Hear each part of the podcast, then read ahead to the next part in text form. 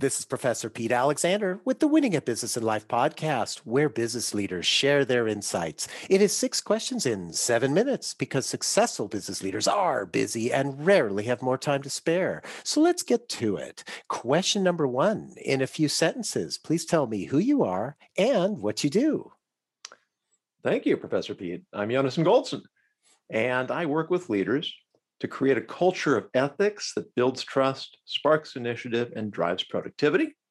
I am a keynote and TEDx speaker, a coach, a community rabbi, a retired high school teacher, a repentant hitchhiker, and my most recent book is titled Grappling with the Gray An Ethical Handbook for Personal Success and Business Prosperity.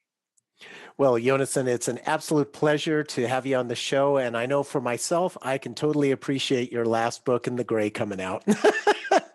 Question number two What is something that makes you smile and or laugh about working in your industry? Now, that's a really interesting question. Uh, in my professional life, I've had several incidents where people commented on my smiling. Oh. Um, one of them was right after I gave my TED talk. Mm-hmm. One of them was at the National Speakers Association conference. A fellow walking down the, the, the, the hall glanced at me and said, There it is, the biggest smile of the conference. And another one was when I spoke to a group of students in a, in a program 17 years after I had graduated that program. Hmm. And in none of those situations was I conscious that I was smiling. I was in a situation where, as we say, I was right in the zone. I was in my element.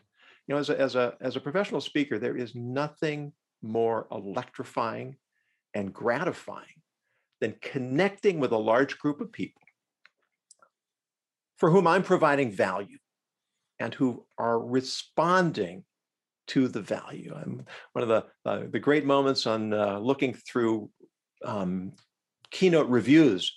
One person wrote down, "I didn't look at my cell phone once." Thought, wow. yes, I mean, who needs drugs? Who needs alcohol? I mean, this it's been tough during COVID with you know the conference industry shutting down. So I may not have been smiling quite as much as as I was before, but but that sheer joy, and for any of us, you know, doing what we're really good at what we love and what provides values to others. Um, there's no greater thrill. Mm, and I love it. And I can hear the passion in your voice. And I absolutely love that the way, you know, it's that smiling and it's so true because it just connects people when you, when you, when you can make that smile, it breaks down some barriers. Absolutely love that. Thank you. Question number three I have a fictitious book with all the answers for business. What chapter would you think most companies should read? First, I'd like to order a couple. uh, I would point to the chapter titled Compliance is the Enemy of Ethics. Mm-hmm. And the subtitle is There's no app for being ethical. Oh, that's powerful. Because, Go ahead. Well, you know, we're, I mean, especially nowadays, we've gotten into our culture has become so binary. Mm-hmm. We're trying to reduce everything to black and white when almost nothing is. And this is why I titled my book Grappling, Grappling with the Gray, because most of life is lived in that gray area between what's obviously right and obviously wrong. Mm-hmm. And when we try to relegate or concede um, ethical decisions to a rule book, I mean, you need compliance laws, just like you need laws in a society. But we know that there are always going to be loopholes there are always going to be ways of distorting the letter of the law to subvert the spirit of the law. Mm-hmm. And what makes us ethical and what creates an ethical society is when we do the hard work of struggling to understand what are our priorities. You know, ethical principles don't change, but situations do. And you can put all the variables into this app and you're not going to get the right answer. And you shouldn't. Because again, it's that effort of developing our ethical mental muscles that creates a new reality for us. It makes us ethical people, it fashions an ethical society. And ultimately, success is all about relations, and relationships are all about trust, and trust is all about ethics. Mm. Mm, I 100% agree with you. In fact, uh, I read um, a book from uh, Stephen M. R. Covey that talked about the speed of trust. And Yes. it, he, he mentions the exact same thing that you mentioned. So, very insightful. Thank you. Question number four Other than the generic work harder, have a great attitude, and care for customers, what advice would you give to other business leaders? Well, since I'm a rabbi, I'm going to do something uh, traditionally Jewish and answer a question with a question. Sure. Um, do you know what is the first recorded advice for leaders in history? I do not. Well, it's in the beginning. Go all the way back to when God says, Let us create man in our image. Who's he talking to? Well, That's- presumably he's talking to his heavenly court. He's talking to his angels. But why is he asking them? He's not making man in their image, he's making man in his image. He doesn't need their help, he's God.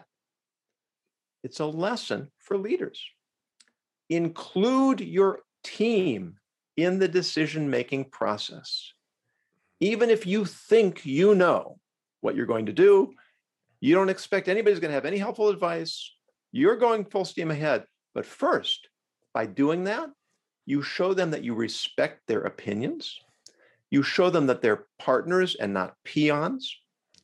You allow them to become invested, which makes them feel that they're more important, feel empowered, and motivated to put more into the job.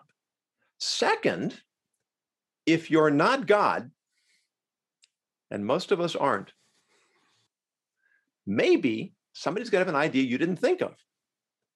Maybe they're going to see a flaw in your plan that you didn't recognize. Not only do good leaders encourage participation, they encourage dissent. They encourage disagreement because that's what protects us against the groupthink. You know, if we all agree full steam ahead, that's a warning. We may have missed something critical. And history is full of examples of catastrophes that happened because everybody agreed this is the right thing to do, and there were no voices of dissent. So, good leaders encourage participation and encourage disagreement. Mhm. I really, really like that because I think so many companies and so many leaders need to understand that because you know a lot of people will not be um, confident enough to raise questions or issues if they don't feel like they're going to be heard or be ignored or maybe be berated for you know questioning authority am, am i right as i'm describing that Oh yeah, I mean, you know, you know the joke of the the uh, the boss who says to his his assistant, you know, I hate yes yes men, Struthers. Don't you agree? That's a perfect one. Yeah, I think I've seen that cartoon. Great point there. Question number five What other business leader like yourself would you like to acknowledge and invite to be on my podcast? That would have to be my uh, the co-host of my podcast. Um, podcast is called the the Rabbi and the Shrink. Uh, I'm the rabbi, and uh, the shrink is uh, Dr. Margarita Gurri. She is a licensed psychologist. She's a business coach. Uh, she has an absolutely sparkling personality, uh, a delightful sense of humor, and she is tremendously insightful and an absolute pleasure to uh, to talk with. Well, perfect. I look forward to reaching out to her. Thank you for that referral. And our final question, question number six. Please tell me about your first job. Well, I guess that would be scooping ice cream. Mhm. and typical high school job. But I really learned a lot um, about about business and about people. You know, counter work can be some of the most unpleasant work there is. Mhm. Um, you know, I was I was given hours that were terrible. you have to deal with all kinds of people, and a lot of them are not pleasant to deal with and you have to be polite and you have to be civil and you have to serve because that's your job. But at the same time the lesson for me of how to be a customer and when i am in a position you know who was it um, one of the one of the harry potter characters said uh, you can tell people you can tell who people really are by the way they treat their underlings. Mm-hmm. You know, you want to see character, and I mean, I can think of a time I was I was actually I developed uh, a, a, skill of, of I was really good at making ice cream sodas. And guy walked in and he was grumpy from the moment he walked in. And he ordered a milkshake and I misinterpreted the order and I made him a soda. Hmm. And I mean, you would have think that that I murdered his mother and burned his house down. And it's so nasty. And I finally got rid of him. And the guy behind him was so polite and so reassuring. You know, he watched the whole interchange between me and this guy. and, and it was such a lesson for me to see how you treat people in service, even when they make mistakes, even when they don't get it right, even when you're impatient and in a hurry and things aren't working out the way. It's not that person's fault. And even maybe if it is, people are human beings. Mm-hmm. And just as a footnote, I once served O.J. Simpson and uh, and that was also interesting to see that uh, you know, all these people in the store just sort of descended on him, asking him to to sign uh, napkins. um, anyway, that a lot of education went on behind the counter. Yeah, and the the story you're telling, I, I, worked at an ice cream parlor as one of my first jobs too, and and I can completely relate to you. And I I too learned the value of treating people the way you would like to be treated based on that because yeah you know it, it it's it the general public can be very nasty and and that is uh, an eye-opening experience to to say the least and uh, so i appreciate that it really really resonated with me and Yonason, thank you so much for being on the show how can people find you uh, hang on professor that's seven questions Sorry to throw that curve. I only contracted for six. so certainly on my website, which is my name, which if you can print, if you can uh, spell it, Y-O-N-A-S-O-N-G-O-L-D-S-O-N, yonasongoldson.com. Uh, I'm also very active on LinkedIn, so encourage people to connect with me there, and I'm always happy to continue the uh, the conversation. Perfect. This is Professor Pete Alexander with the Winning at Business and Life podcast. Get hundreds of amazing insights from previous guest episodes on your favorite podcast app. Thanks for listening.